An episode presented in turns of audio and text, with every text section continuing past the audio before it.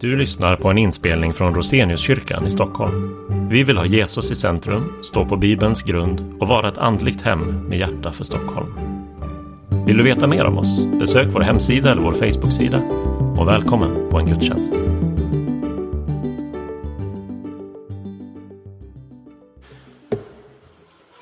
God morgon. Det är roligt för mig att få lov att komma till Stockholm. Eh, det är inte så ofta. Jag bor i Örkelljunga i Skåne. Jag har tagit med mina två yngsta döttrar med mig upp hit så vi har fått lite storstadsliv. Eh, och så lämnade jag av en son i Norrköping som är hos vänner. Och så är min fru hemma. Hon leder eh, lovsången i gudstjänsten i Örkelljunga missionshus idag och har fått en, en ledig helg hon också på, på sitt sätt. Tack för att jag får träffa er och dela gemenskapen i gudstjänst så här. Till vardags annars är jag rektor eh, på den kristna skolan Solängsskolan i Örkelljunga. Vi ska läsa evangelietexten som är hämtad från Markus 10, 17 till 27. Upplyft era hjärtan och hör.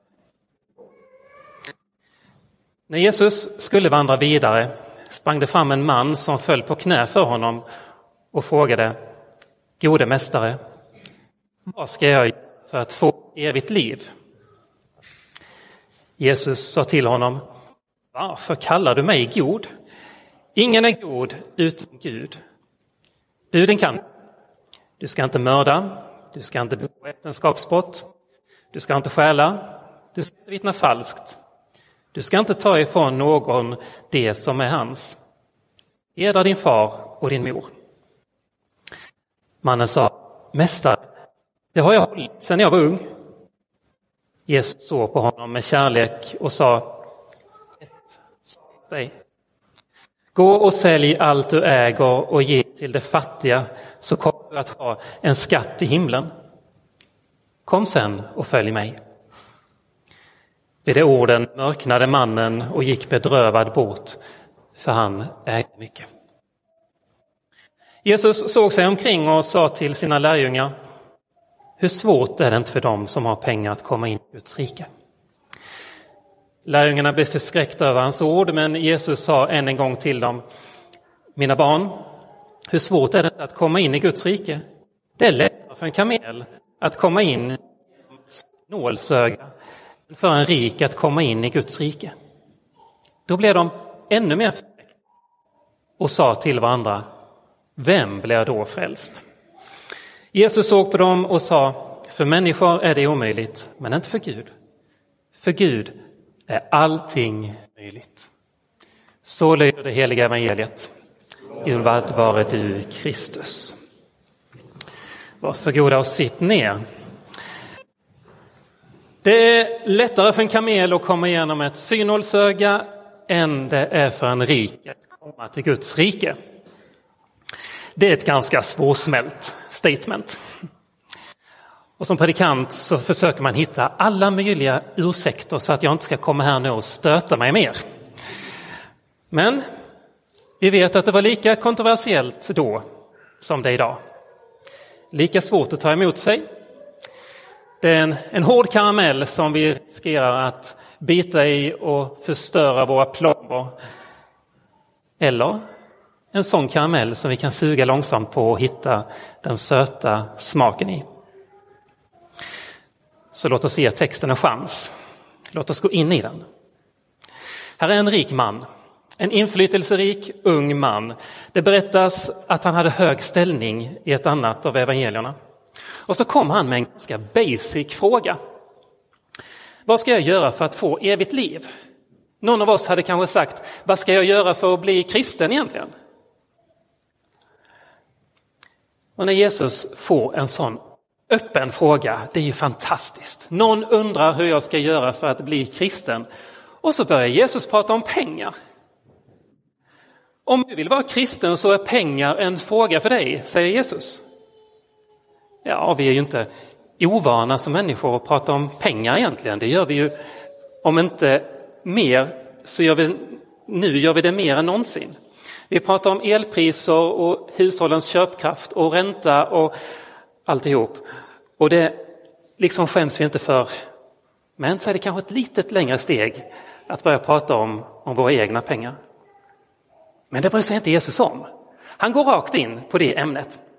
Han verkar mena att pengar och välstånd utgör en andlig fara för var och en av oss som vill ha ett evigt liv. Och då benar vi ut den här predikan i tre punkter. Att pengar är en fara. Att pengar synar våra inre motiv. Och tre, hur ska vi då använda våra pengar? Vi ska ju hantera dem. Vi börjar med den första punkten att pengar är en fara.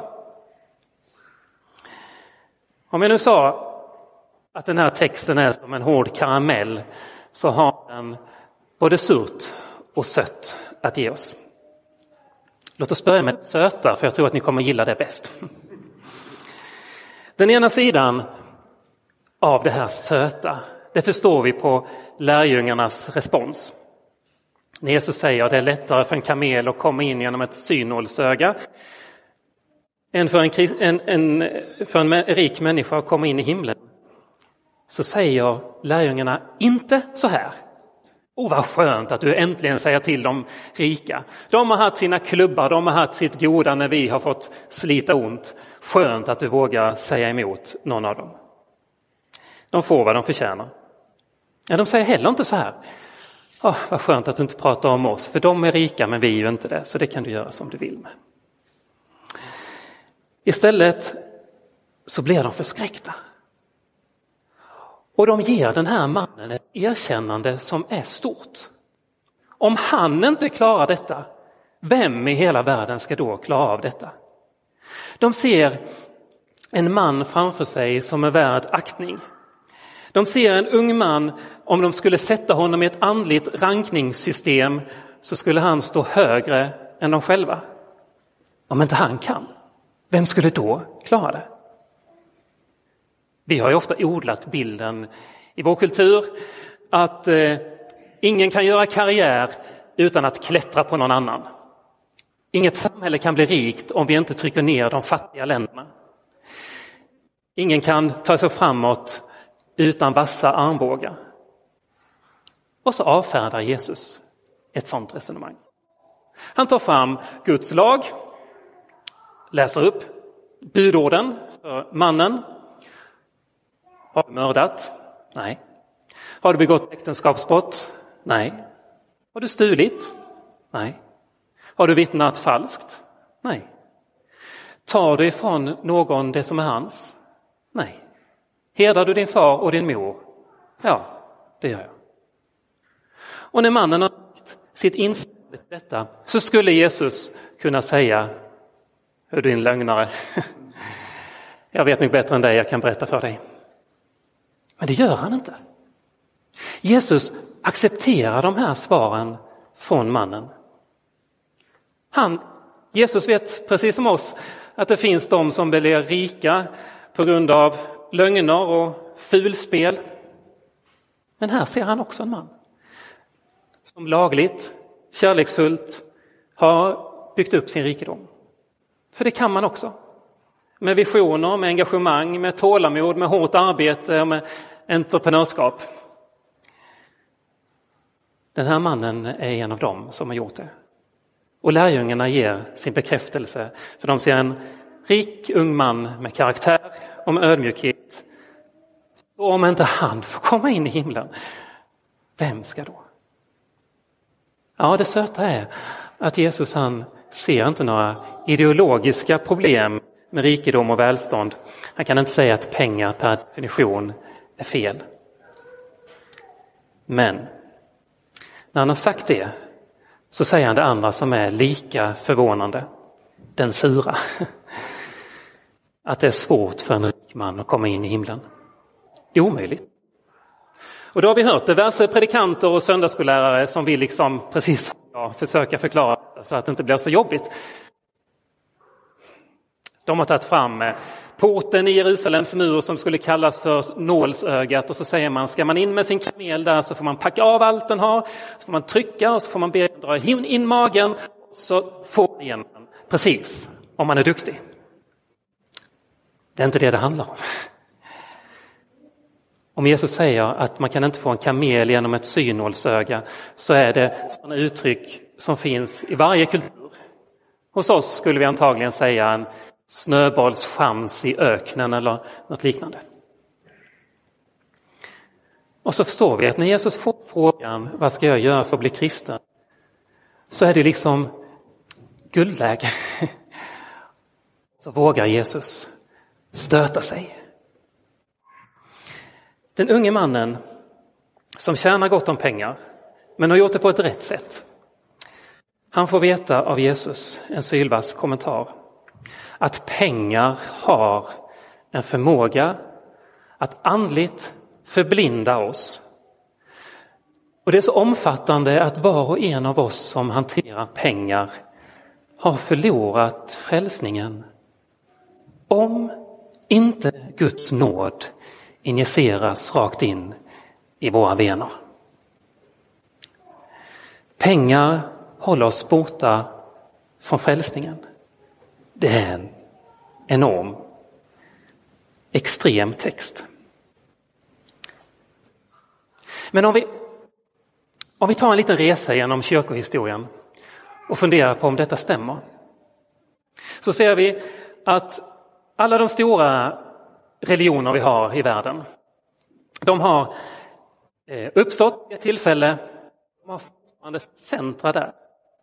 Islam startade på 600-talet i Mellanöstern och det är fortfarande dit man ska göra sin pilgrimsresa för att få den riktiga islam. Det ska läsas på det språket och med den kulturens förtecken. Hinduismen grundades för flera tusen år sedan kring eh, Eh, floden Ganges.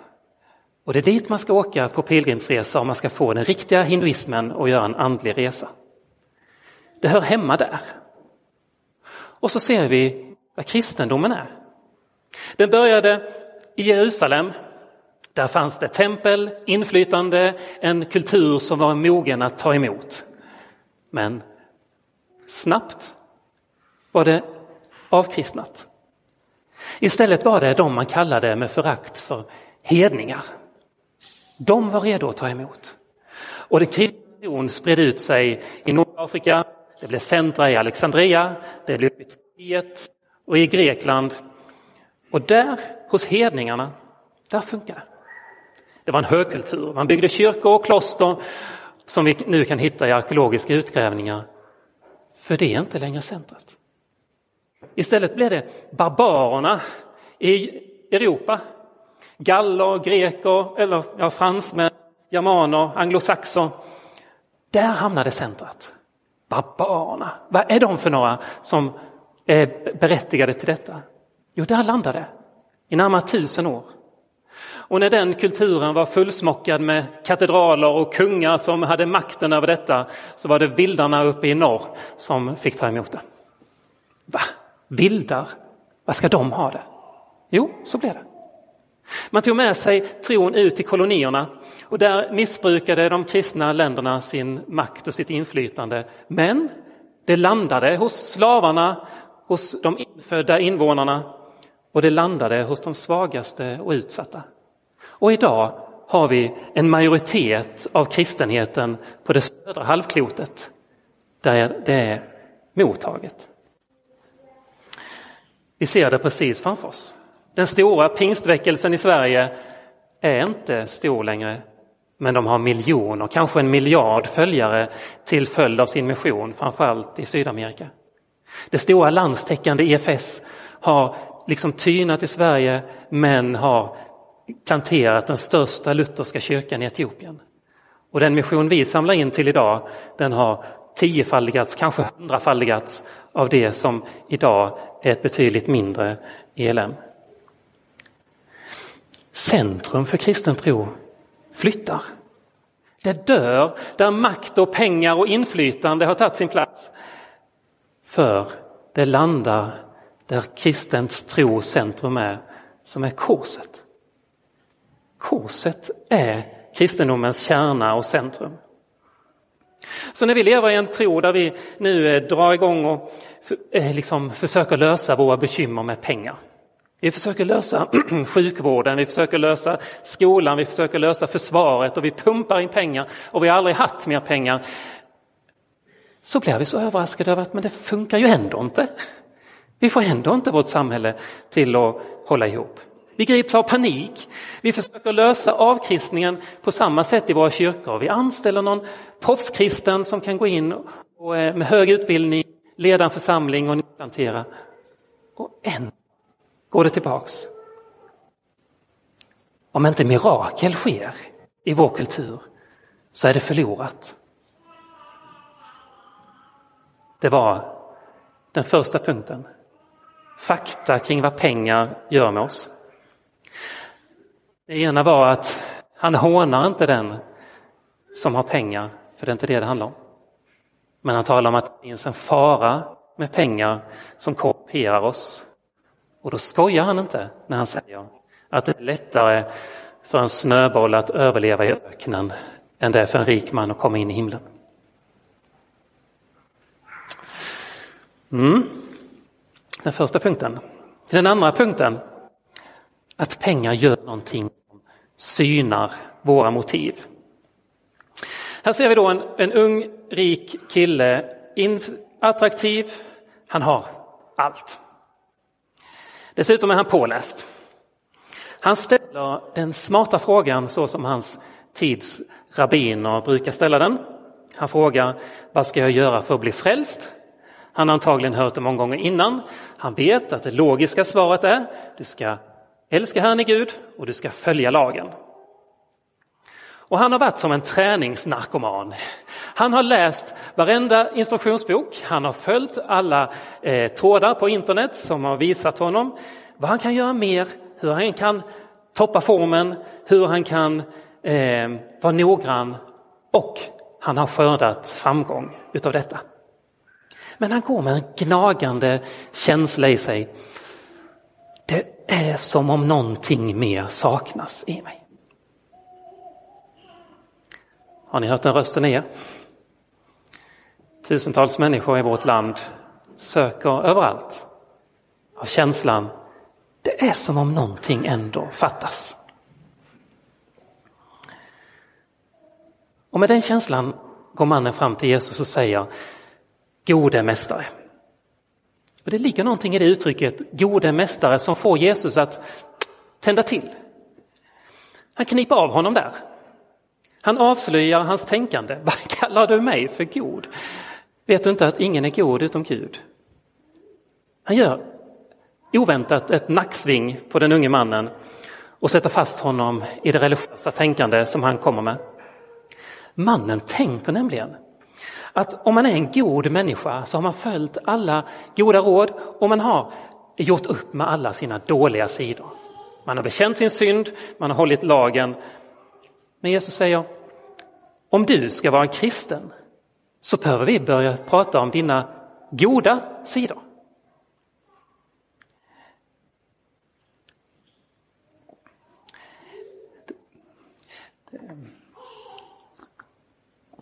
Det är med en viss blandad känsla som jag kom till Roseniuskyrkan.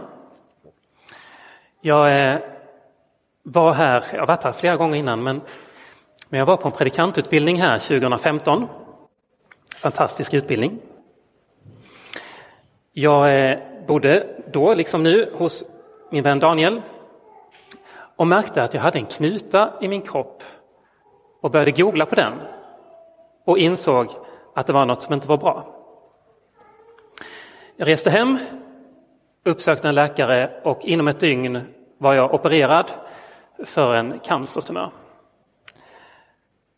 Allting gick oerhört snabbt.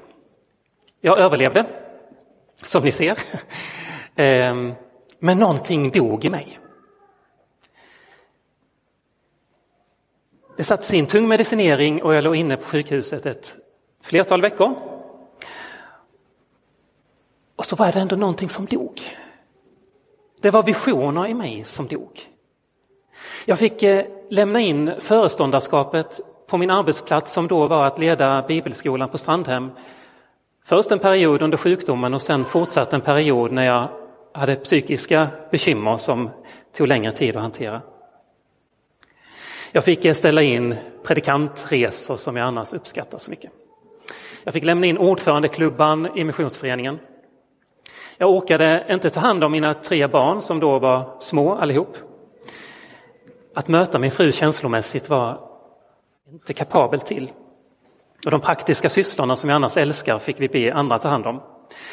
Vi fick halverad ekonomi. Eh, jag fick eh, be banken om hjälp att kunna behålla vårt nyköpta hus eftersom frun var föräldraledig och jag var sjuk. Så pendlade jag någonstans där i en nyorientering i min tro och en enorm rädsla. Och när jag talar om det så är det liksom inte rädslan så för att dö, men en rädsla över allt som hände med mig. En ångest, en skam över att jag skulle gå där och vara rädd. Jag som hade stått och predikat så många gånger och som ledde en bibelskola där jag hade sagt att Jesus kommer hjälpa dig. Om du så än vandrar i dödsskuggans dal så kommer han vara med dig. Men själv var jag livrädd för att vara den som faller igenom. Att tappa min tro eller att förlora det som jag tyckte att jag var så bra på. Allt det där som jag hade byggt min identitet på. Det var det som dog. Och någonting där gav mig en identifikation med den här rike mannen i texten. När det står att vid de orden mörknade mannen och han gick bedrövad bort, för han ägde mycket. Jag var så rädd att förlora det som var min ära, det som var min framgång, det jag hanterade. Och det är något, något speciellt med ordet bedrövad som används i den här texten. De som kan grekiska säger att det används på ett ställe till som är anmärkningsvärt. Det används för att beskriva Jesus den kvällen när han är i ett semane trädgård. Dagen innan sitt lidande. Där är han i chock. Där är det han som är i mörker. Och där är det han som är bedrövad. Där svettas han blod i sin ångest. Där förlorar han det som han håller allra kärast. Där stöter hans far bort honom. Den far som har varit hans trygghet, som har varit hans identitet, som varit hans uppdragsgivare skiljer sig från honom. Och i bedrövelse ser han att det som hände honom i ett semane den kvällen är samma sak som händer med den rike mannen när han går bedrövad bort. Det som är hans trygghet, det som är hans styrka, det som är hans framgång, det gör ont att släppa. Därför kan Jesus helt och fullt förstå denna mannen. Och i all sin barska ton har han en medkänsla som är mer än någon människa kan visa honom. För vi kan mycket väl kalla Jesus för vår chef, vi kan kalla honom för vår hjälp, vi kan kalla honom för vår försörjare. Men nu handlar frågan om du ska ha Jesus som din frälsare. Om Jesus ska vara din frälsare, då är det tryggheten hos honom som är avgörande. Inte tryggheten hos alla dina goda förtjänster och allt vad du har gjort gott. Då är inte tryggheten hos dina pengar eller ditt jobb eller din framgång, utan då måste tryggheten ligga hos Jesus, i hans nåd. Det är den enda trygghet som håller inför att gå in i evigheten.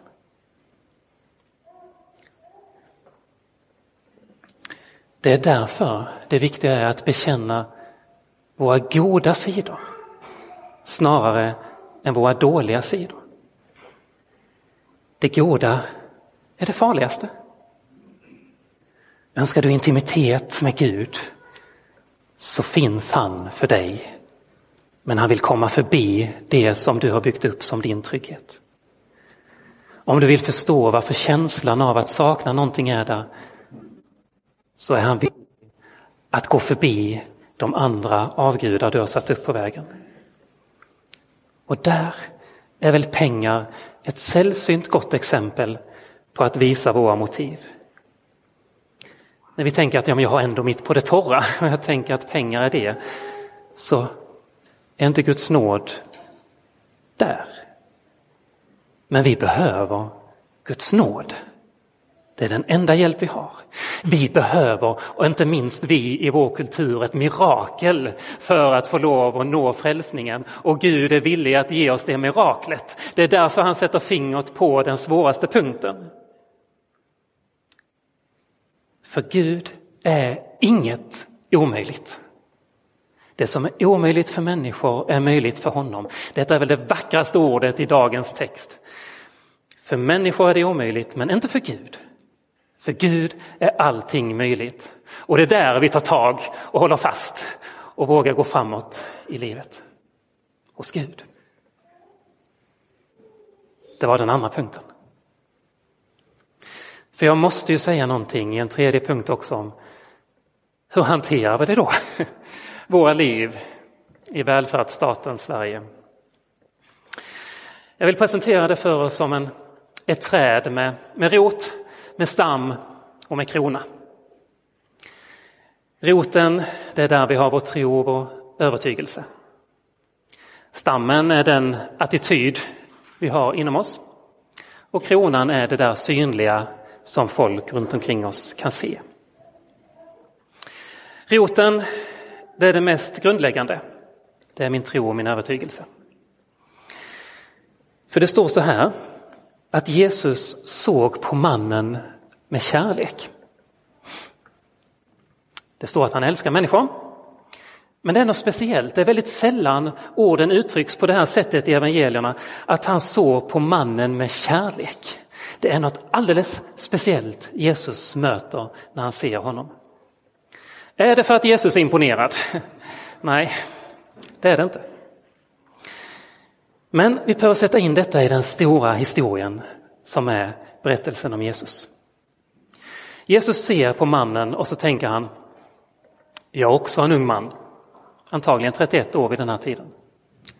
Jag vet hur livet är, och du kanske inte vet det, men jag är en väldigt rik man jag också, säger Jesus. Jesus han är långt mycket rikare än någon kan föreställa sig. Jesus han har levt i den innersta gemenskapen med Gud. Han har haft all rikedom, all kärlek, all bekräftelse, allt inflytande. Men han som hade den rikedomen, han blev fattig för vår skull, som Paulus säger i Andra Korinthierbrevet. Han som var universums kung lät sig födas i ett stall bland de fattigaste.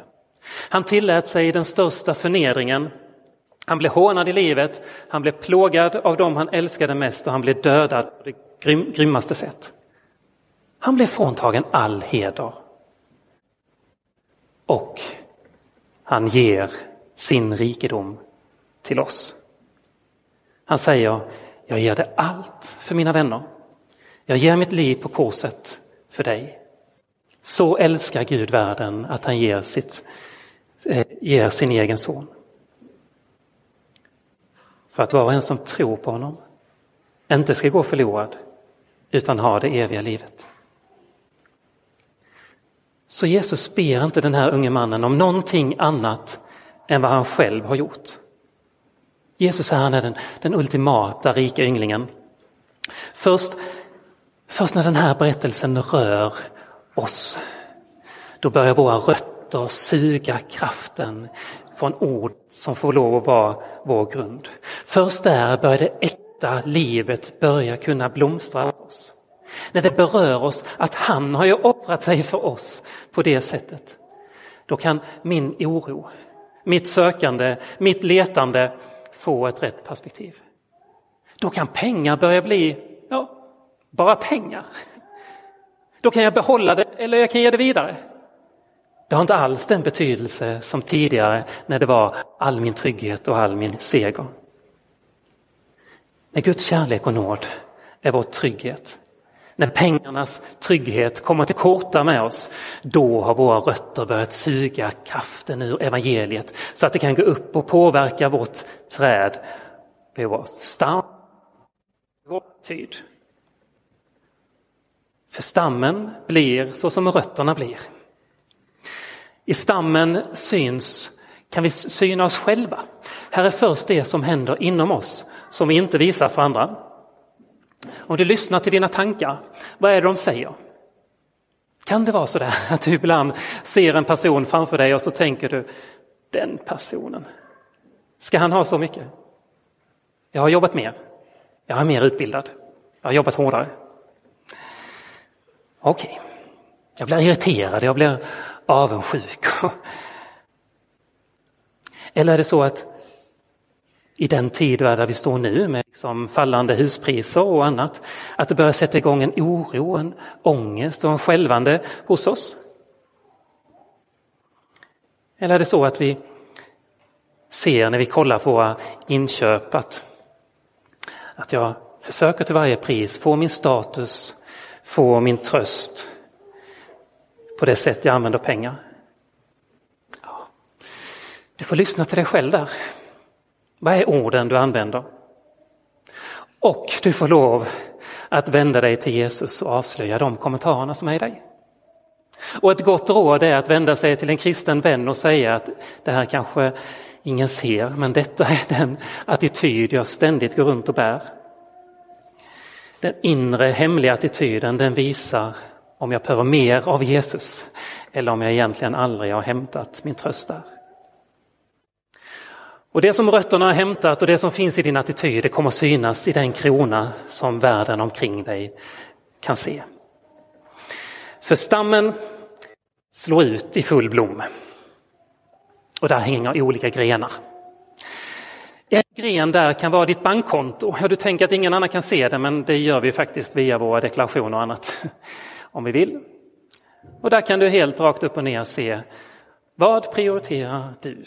Vilken plats har de fattiga i samhället, i din privatekonomi? Vilken plats har församlingen? Vilken plats har missionen? Vilken plats har de svaga? Och vilken plats är din egen? Det kanske är så att du har en gren som är väl synlig för andra men den är totalt lagisk. Den är fortfarande kvar där du säger att ja, men jag lägger ändå 10% av min inkomst.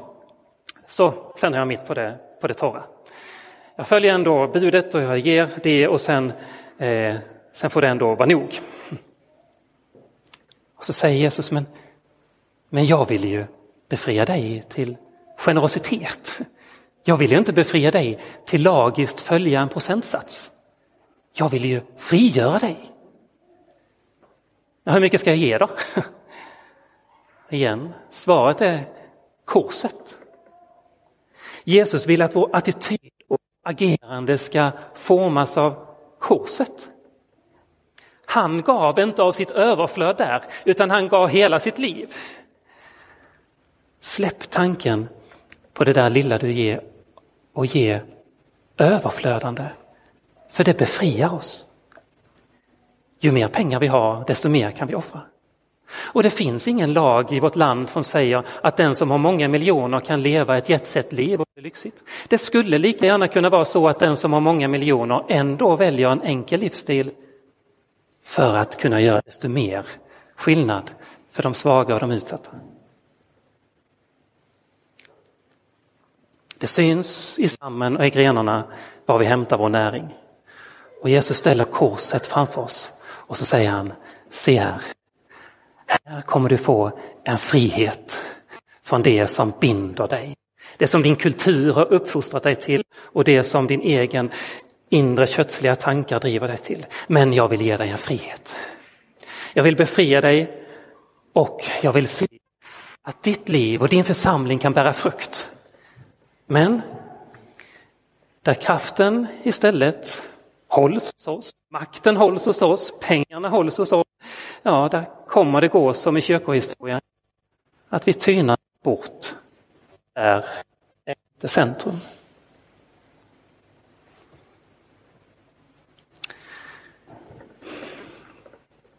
Nu har den här texten gett oss en ganska kraftig varning om pengar.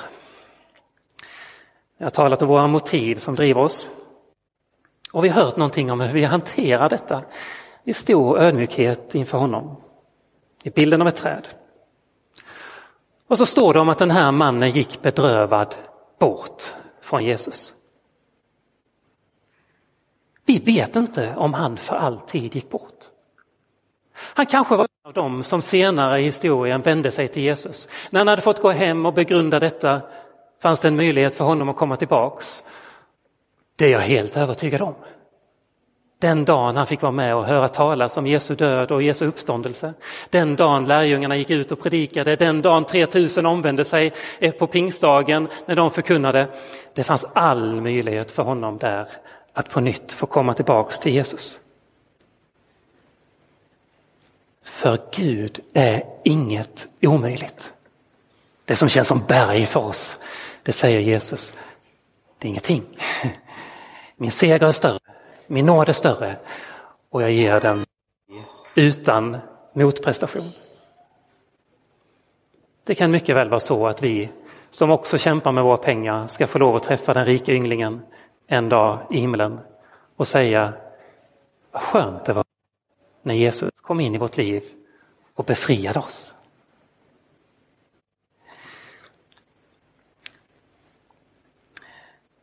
Vi får också följa med Jesus till Getsemane och se hur hans bedrövelse kan vara vår bedrövelse. Vi får följa med honom till korset där han bär vår skuld. Vi får se honom uppstå på tredje dagen när han övervinner dödens makt och alla andra makter som försöker binda oss. Han har omsorg om oss på det konkretaste sätt. Så när nyheterna förmedlar att nu stiger räntorna, nu blir det arbetslöshet, så vet vi att han säger att jag ska aldrig överge dig, jag ska aldrig lämna dig. Ingen kristen behöver svälta och stå utan rådighet, för Herren har omsorg om oss. Vare sig vi hört talas om skräckpropaganda eller inte så finns det ett medel som är starkare. Det är Guds nåd. Ska vi äntligen få lov att ta emot rikedomen av honom i vårt sammanhang? Ska vi som så länge har liksom gått i världens hjulspår, ska vi äntligen få lov att ta emot befrielsen? Ska vi äntligen få uppleva att för Gud är allt möjligt? Och släppa det som binder oss. Det ber vi dig om, Herre. Vi ber Jesus i ditt namn. Tack för att du är en Gud som det inte finns gränser för. Tack för att du är en Herre som befriar oss på alla plan i livet. Tack för att vi får lov att ta emot den rikedom du ger oss. Vi får lov att handskas med den och vi får lov att ge den tillbaks till dig. Och ta emot din förlåtelse och din vägledning. Tack för din godhet Jesus. I ditt namn. Amen.